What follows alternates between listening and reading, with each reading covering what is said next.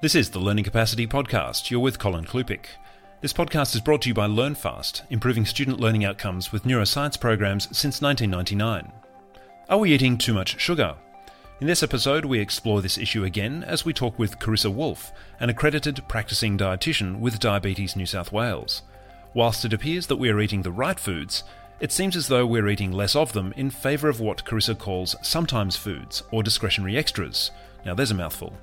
And on top of that, it seems as though these new foods are becoming what Karissa describes as more available, affordable, and enjoyable. So, where does all this lead us? Obesity? Type 2 diabetes? Or even just general bad health?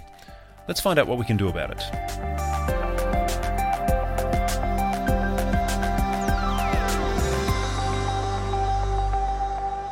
Karissa Woolfe, thanks for joining us.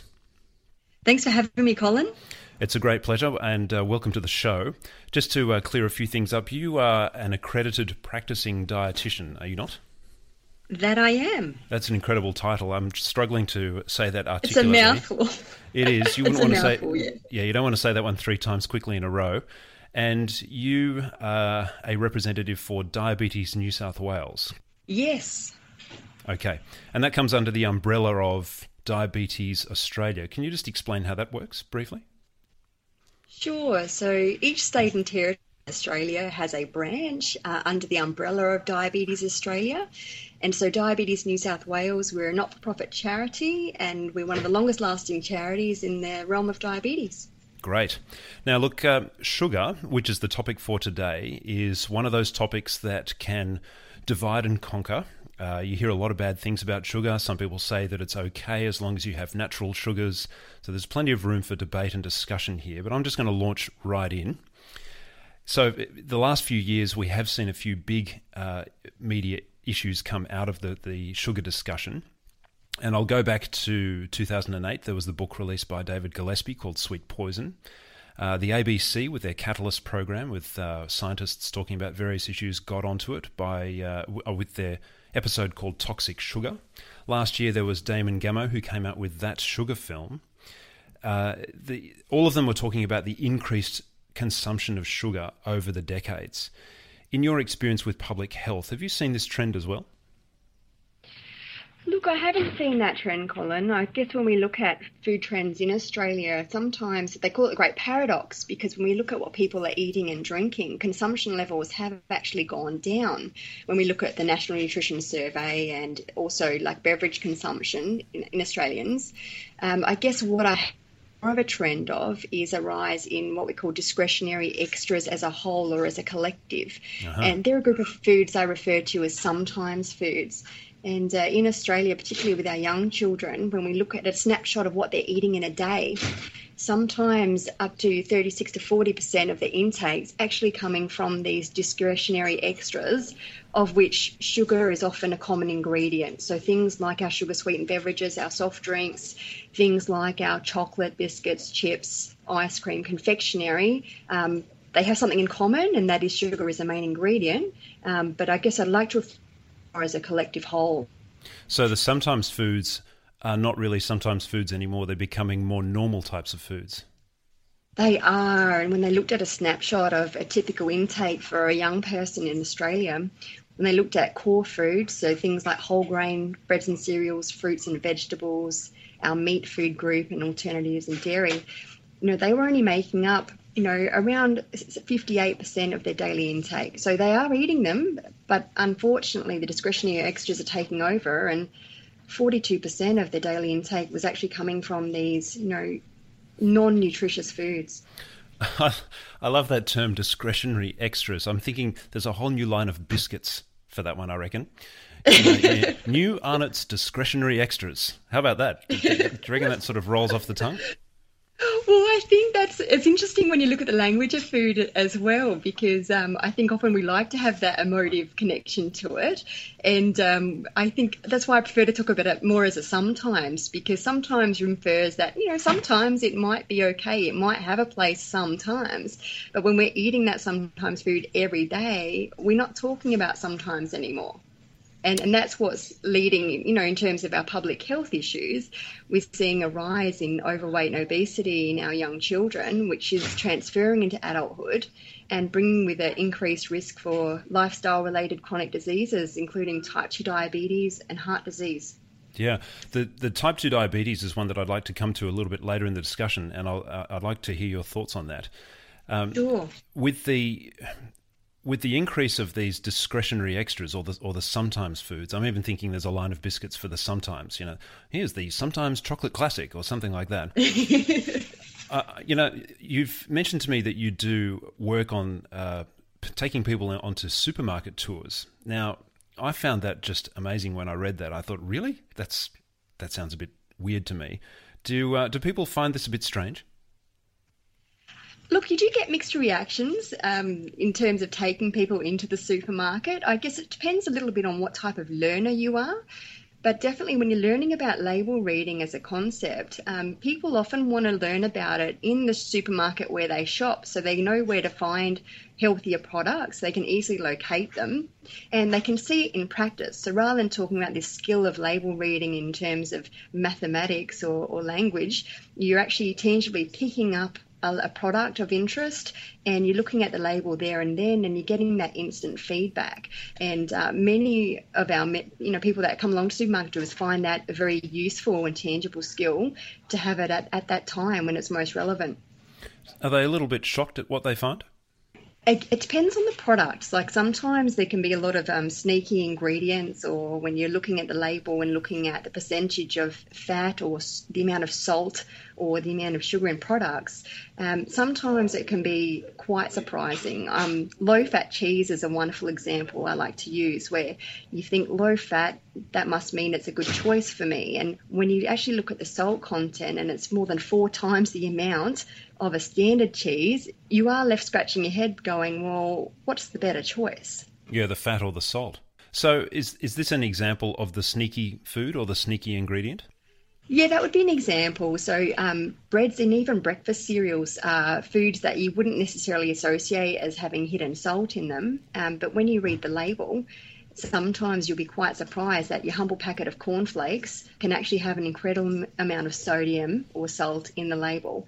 Um, and same with our breads. You know, we don't necessarily relate to it as being a salty food, but when you look and compare across brands, there's definitely some that are much lower in, in extra sodium than others. And when we look at heart disease as being our top killer, it definitely pays to go for a lower salt, healthier option. So, just coming back to the breakfast cereals for a minute and thinking back to the sugar, because I want to focus on the sugar. Sure. Sure. When I'm looking at a label on a on a cereal box, what sort of percentage? So I'm thinking grams per hundred. So we'll just keep it in percentages to keep it simple. What sort of percentage of sugar would you class as being on the high side? Yeah, look, Sugar and cereal is an interesting one. We do get lots of questions about it, and often when I give my answer, I, people often look at me with an interesting look because I think I'm usually telling them something they weren't quite expecting, and that is when we're looking at a breakfast cereal, we're also looking at it in the context of where it fits in our diet. So it is a bread and cereal, and we're looking at it more from what breakfast cereal, what am I going to get out of this breakfast cereal, and sugar is one element, and cereals, yes, can have a high amount of added sugars in them, but they're also an essential source of dietary fiber and roughage in our diet. They're also a great source of carbohydrate or energy, mm. which we want for good brain food and we want for good digestive health. So when you're looking at sugar, you know, in a cereal, you, you're kind of overlooking the context of the cereal and where it fits in our day. And so, also for people living with diabetes, we're often focusing more on the total carbohydrate that bowl of cereal is going to give you because that's going to have a more practical application in their diabetes management. So, rather than looking at how much added sugar is in my breakfast cereal, perhaps looking at it in terms of how much fiber does it also offer me, how much total carbohydrate is eating a bowl of it going to give me and what's that going to do for my energy levels and my blood glucose levels mm um, and looking at you know how much contribution to to our fibre and roughage am I going to get because that's more protective against developing diabetes and heart disease, the fibre element. So coming back to the supermarket experience, specifically now for young people, sugary foods and sugary drinks. Uh, I just I can't get the image of the supermarket tour out of my head. I'm just I'm picturing people in floral shirts, you know, nice sun sun hat or something like that, a bit of zinc cream on the nose. Um, I'm sure it's not like that, of course. But uh, when I talk to school students in particular about going into the supermarket, um, you generally see things front and center which are very high sugary uh, foodstuffs, like uh, particularly soft drinks. And in fact, it wasn't too long ago that I actually complained to a supermarket because they were having such a massive special. I think it was just after Christmas or in the lead up to Christmas, somewhere around there, where they must have had a lot of extra stock. And they were selling things like Coca Cola in massive quantities at very, very low prices. Mm-hmm. I get a lot of pushback from students uh, who don't actually see any harm in this. So young people these days are looking at that and thinking, that's normal, that's okay. I'm wondering, have we been have we been brainwashed to think that that's okay, or or perhaps even worse, have we become so used to consuming sugar that we've developed such a liking that it could be called a dependence or perhaps a uh, an addiction?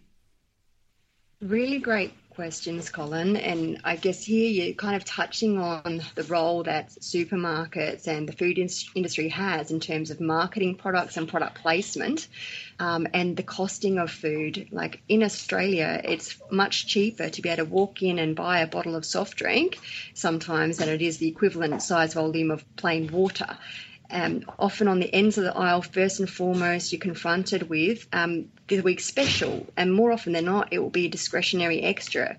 It will be a packet of crisps, it will be a packet of biscuits, it will be chocolate, it will be confectionery items, it will be soft drink. And in this day and age where we've got an interesting socioeconomic client, climate and parents are having to make these big decisions on, on what foods to purchase for their family, they often want to draw on something that's affordable, that's likable, and it kind of feeds itself in a vicious cycle because these discretionary extras are affordable and they're tasty. And interesting on the topic of being addictive, when we look at brain chemistry as well and our addictive centers in our brain, you know, we do have we're wired from a very young age as infants to enjoy the taste of sweet things and fat as a, as a flavor as well. And so you're kind of reinforcing in a way in terms of the low cost, the availability of it in our food supply, the readiness of it, it's there at our fingertips. And especially for young people, as they're starting to work or if they're given some money to buy a, a food choice, they want to pick something that's going to be quick and easy to grab that's quite filling and it's going to hit their taste center. And so it's making it too easy to make an unhealthy choice. Because historically, sweet things were a lot rarer than they are today, I'm told. Yeah, and especially when you look too at, uh, I love looking at the food preferences of our, our migrants, so people on arrival to Australia. And uh, often um, when you see pockets in the community where these foods might not have been readily available previously, all of a sudden they're available, they're affordable, and they're enjoyable. And so consumption increases. And unfortunately, it does lead to poorer health outcomes. In a moment, we'll hear Karissa talk about some of the more confronting issues, such as obesity. And if you're interested in more discussion on sugar and learning, you can also explore the Learning Capacity Podcast archives. In episode 26, we talk with Damon Gameau, maker of That Sugar film, an informative and entertaining discussion on this controversial topic. I think at the moment we're really wrapped up in obesity and type 2 diabetes, and that's fair enough. We really need to deal with that. But I think over the next 10 years, we'll start to switch our focus and really acknowledge that these kind of junk foods and high sugary foods are having an enormous impact on the way we focus and mm. concentrate. Mm. Our learn, our cognitive development, even things like depression and anxiety, ADHD, it's all going to come out. It's just that the science has taken a while to get there. Once again, that's episode 26 with Damon Gameau. Is it as simple enough to say that, or can one say, that sugar causes obesity? Obesity is an incredibly complex issue, and uh, I think as much as we'd like to put one finger on, on the blame and say it's just one particular nutrient, it's definitely not as simple as that. Um, when we're looking at, in terms of Australia, our socio-economic factors, um, I would say that has a big influence in terms of obesity and in terms of diabetes link specifically. And so what we know is that people that are living, you know, on, on the on the line, they do have poorer health behaviours. um, statistically, they're more likely to lead and uh, have an unhealthier diet. They're probably going to have an increased consumption of, of sugar sweetened beverages. Um, they're also more likely to smoke, more likely to drink alcohol in excess, and more likely to be inactive, uh, more likely to be depressed and anxious. So I don't think we can put our finger on one particular ingredient being the key to solving our obesity problem in Australia. No, it doesn't sound like a very good cocktail at all. So it sounds to me like there needs to be a much wider awareness of, of all of these health issues all joined together, where sugar is seen as, or sugar consumption is seen as an important part, such as exercise, such as smoking, such as alcohol. Are we on the right track with that? Yeah, we're definitely on the right track. So, you know, we don't get there in, in one fell swoop. It's not one thing that will get us there. It's a combination of factors. And uh, food supply is a very interesting one. They did a study recently in, in Sydney, in particular, looking at the distance people have to travel to be able to access fresh fruit and vegetables. And in some of our communities that are, you know, have most need, actually had to travel the furthest just to get fresh fruit and veggies. Mm. Um, meanwhile, their takeaway outlet shop or their alcohol distribution outlet um, were within walking distance quite easily. Oh dear! so you know, as a society, you know, are we already setting people up to make unhealthy choices? Um, same with the school canteen. You know, when you look at the school food environment, children are at school for set hours during the day. And so if we've got a responsibility to provide some healthy choices. And, you know, if it becomes lunchtime and they're at a point of purchase, you know, it's all very good to, to teach about healthy eating and good nutrition in the classroom. But if the food supply in the canteen isn't backing that up, you know, what are we setting up? Mm. So, type 2 diabetes has generally been seen as an older person's problem typically. Yet the media tells us that younger people increasingly are becoming diagnosed with type 2 diabetes. Now, let's think about school age children, so people up to the age of 18, let's say. Should these people, should school age kids be aware of the fact that uh, conditions like type 2 diabetes may actually become a reality in their life if they are not aware of their or, or aware of their health choices, let's put it that way? I think awareness is certainly important. Um, where we direct that awareness to is the interesting question. Um, with parents, for example, often uh, when working with parents, we often talk about the role of the parent is to provide healthy food choices, and the child's decision is about how much of that they will eat. And sometimes I think you know, we don't want to put the blame on children specifically, saying, you know, if you don't eat well, you're going to develop diabetes because it's it's sort of a bit of a blame game and getting them in quite a negative health cycle, especially when there are other factors involved in terms of they might not be the main food preparer of the house, the purchaser of food in the house, and they don't have any you know say in terms of the income and that's spent on food choices. So I guess I think it is important for children to be aware, but also it's it's out of an awareness of how to promote some healthy, positive behaviours um, rather than putting a blame or, or having instilling this fear that you're going to get diabetes. I guess what we're really talking about is establishing healthy behaviours from the word go. So we know that children that have healthy food choices and are physically active are more likely going to carry those behaviours into their adulthood life. And so they're setting themselves up for a really healthy future. And we're helping them establish that healthy future by looking at our food environment and our food supply promoting those positive choices. So, making it easy to be able to choose fruit as a snack, um, making it easy to include vegetables as part of their meals, you know, giving healthy alternatives so that they don't have to go for that high fat, high salt, high sugar snack. That they can actually fuel up on some better nutrition for their bodies and set them up for a healthier future. So, how bad is type 2 diabetes anyway? I mean, is it okay for people to say, oh, look, it's all right, I'll, I'll manage it? So, type 2 diabetes is our leading chronic disease in Australia, and every day 280 people are diagnosed with type 2 diabetes, so it's definitely not going away. It is a very chronic disease, it's progressive, and it's one that doesn't go away. So, with really good management, we can prevent complications and more negative things happening to our health but it does take management and involves lifestyle management in terms of healthy eating and physical activity. Um, but also, some people will require additional treatment in the form of medication or injections of insulin.